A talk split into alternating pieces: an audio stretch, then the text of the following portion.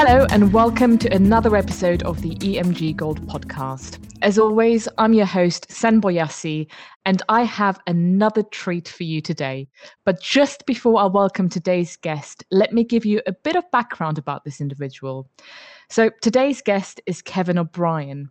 Kevin is a global healthcare executive with more than three decades of experience in the pharmaceutical industry, and he currently holds the position of President of North America at Merz Therapeutics.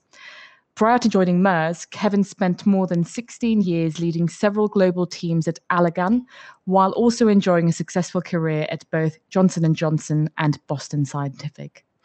In his current role, Kevin leads Merz's commercial strategy and execution across the US and Canada and is committed to offering novel therapeutic treatments for the largely unmet needs of patients suffering from movement disorders. Kevin, thank you so much for joining us today. How are you doing? I'm doing really well. Thank you very much. I'm excited to be here. Absolutely excited to have you on board too. I'm going to dive straight in because I'm really, really curious to know how did you land your first role in the pharmaceutical industry and, and what motivated you to begin this career in the first place? Yeah, well, it's, you know, that's a really timely and topical question. I've got a uh, son who is a senior in, in college right now and is starting his career search. So for what he calls his first real job. So uh, it's re- really a, a, hot topic around my house. I was telling him the other day I started my first professional job as a pharmaceutical sales rep at J and J, and uh, you know it to me, coming out of college, it it was where do I get a good sales job? How do I land mm-hmm. that? I wanted to make some money. I was uh, dating a girl at the time that I wanted to impress, and uh, pharmaceutical sales seemed like a great option uh, for a young college graduate. Uh, and not only did the job stick, but uh, I guess I did impress the girl because 30 years later, we're still married, happily married. Oh, wow. Yeah, so uh, things work out.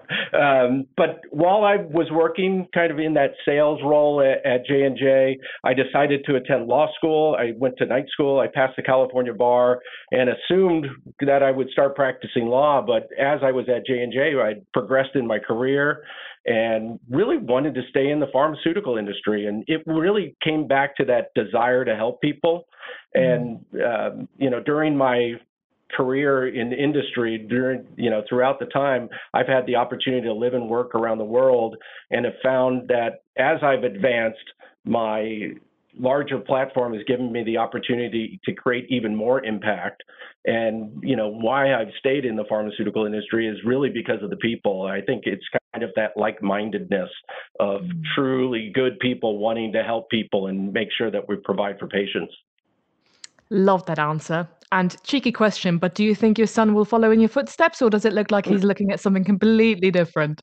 You know, it's that is the uh, golden question right now. I think he wants to do something sports related, but nice. I think in time he may he may come to the pharma industry. He'll figure it out, I'm sure. Yep.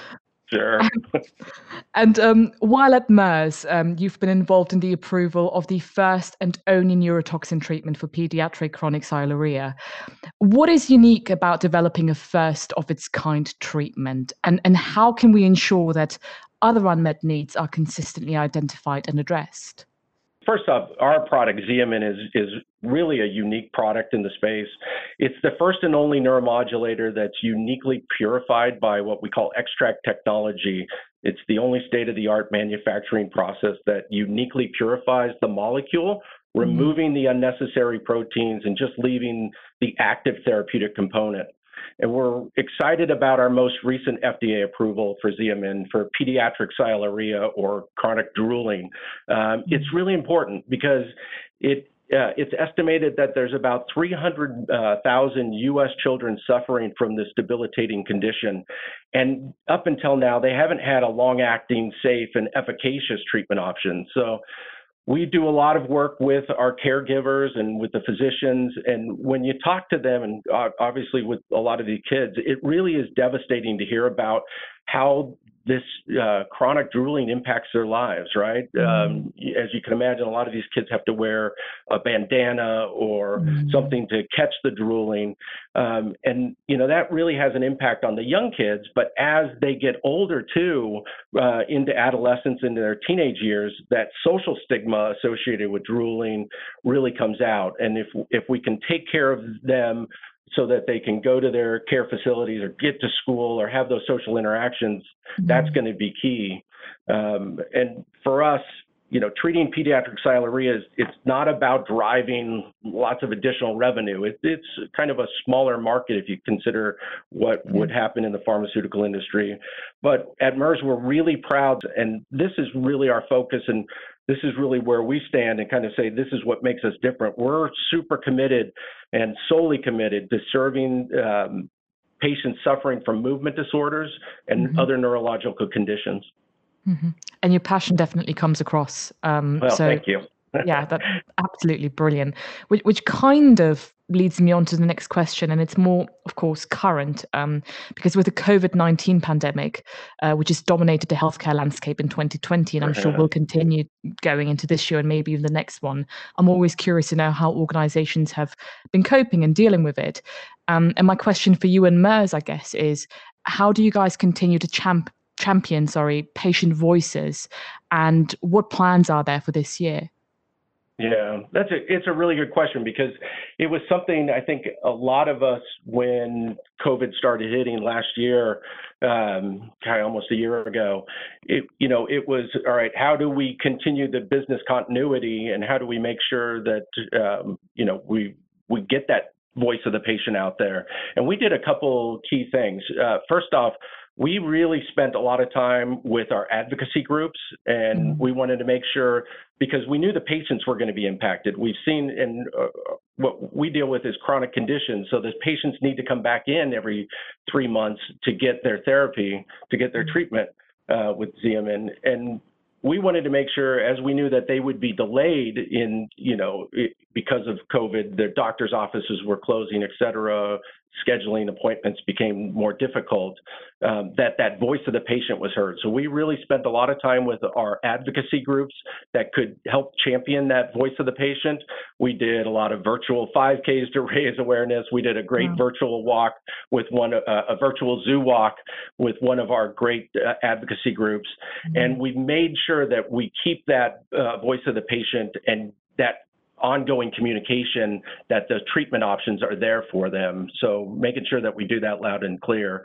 From a corporate side, we really doubled our efforts to elevate our patient savings and our patient assistance programs. We have a program called Merz Connect. Uh, we just launched a new website and the tools to help ensure patients have access to treatments regardless of kind of their financial situation. So we really put a lot of time and effort there. And then lastly, we're super excited about this new year. We are kicking off um, our first pediatric portfolio, so going into the pediatric space. And in less than six months, uh, during the COVID times, we actually have two first line pediatric approvals for our product Xeomin for chronic sialorrhea that I'd mentioned, and then mm-hmm. also for upper limb spasticity, excluding spasticity caused by cerebral palsy. So we're excited to bring uh, Xeomin to this new patient population. Super exciting. And in terms of um, you guys internally, because the pandemic has also obviously forced the pharmaceutical industry, along with all the other industries, to go remote, um, which then consequently can have an impact on culture and the way that we interact and communicate with each other. Yeah. What approach did Merz take to translating uh, its or your culture online? Yeah, it's so important because, you know, mm-hmm. normally we're seeing our sales teams and our office employees every day, right? Uh, yeah. It is so weird that separation that we've all felt. Um, obviously, spent a lot of time on webcasts, et cetera. But what we did early on, kind of right at the start, we put a couple, I think, best practices together, and we made sure that our cross-functional critical response team has met really every week, every Monday at 4:30, um, to review the data, to understand kind of what is happening both locally and throughout the North America. And we've also put a um, a feedback loop together where every six weeks we've sent out a pulse survey and we've been, mm-hmm. really been able to listen to kind of what employees are thinking and hearing and um, and kind of their thoughts and concerns about what is going on and and react to that and make sure that we're staying in front of it. So mm-hmm. I think that it, it's been critical that kind of these kind of uh, foundational tactics were successful because we had already had, I think, a really good culture of positivity and compassion and mm-hmm. understanding, but we were able to build off of that even in the times of when we're we're not really together.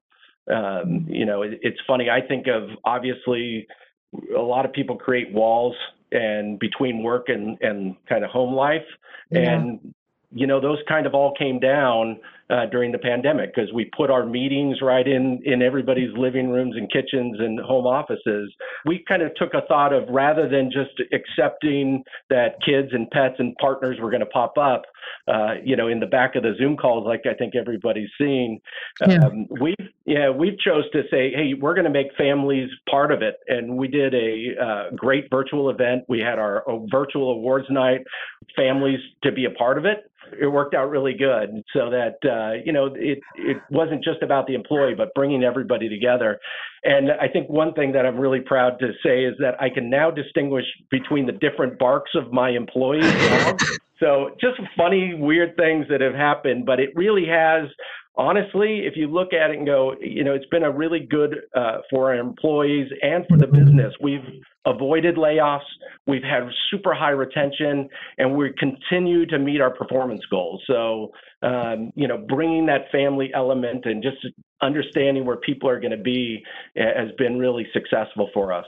It, it's obviously been a challenging year and quite intense in so many ways, right? So the fact that you guys still find the time to have fun um, yeah. and go above and beyond for your employees and your your co-workers is, is so nice uh, and lovely to hear and what about you as a leader is there anything that the last year has taught you about being a leader yourself and have you had to adapt the way that you approach things and the way that you manage teams yeah, I think um, you know, really good question. A couple things come to mind. First off, I think it's the something that I've always found. I think probably both of these, but that get highlighted in kind of this time of separation or uh, of not having everybody in. But one would be the importance of communication, just being open, being honest, being real consistent, and being available no matter what time zone you're in. And and I think that's the adaptability that that so many people have seen. The other one is collaboration. You know, collaboration has is so much more important now, and it is required. It's not a recommendation. Um, you know, we've seen great work between our U.S. and Germany colleagues.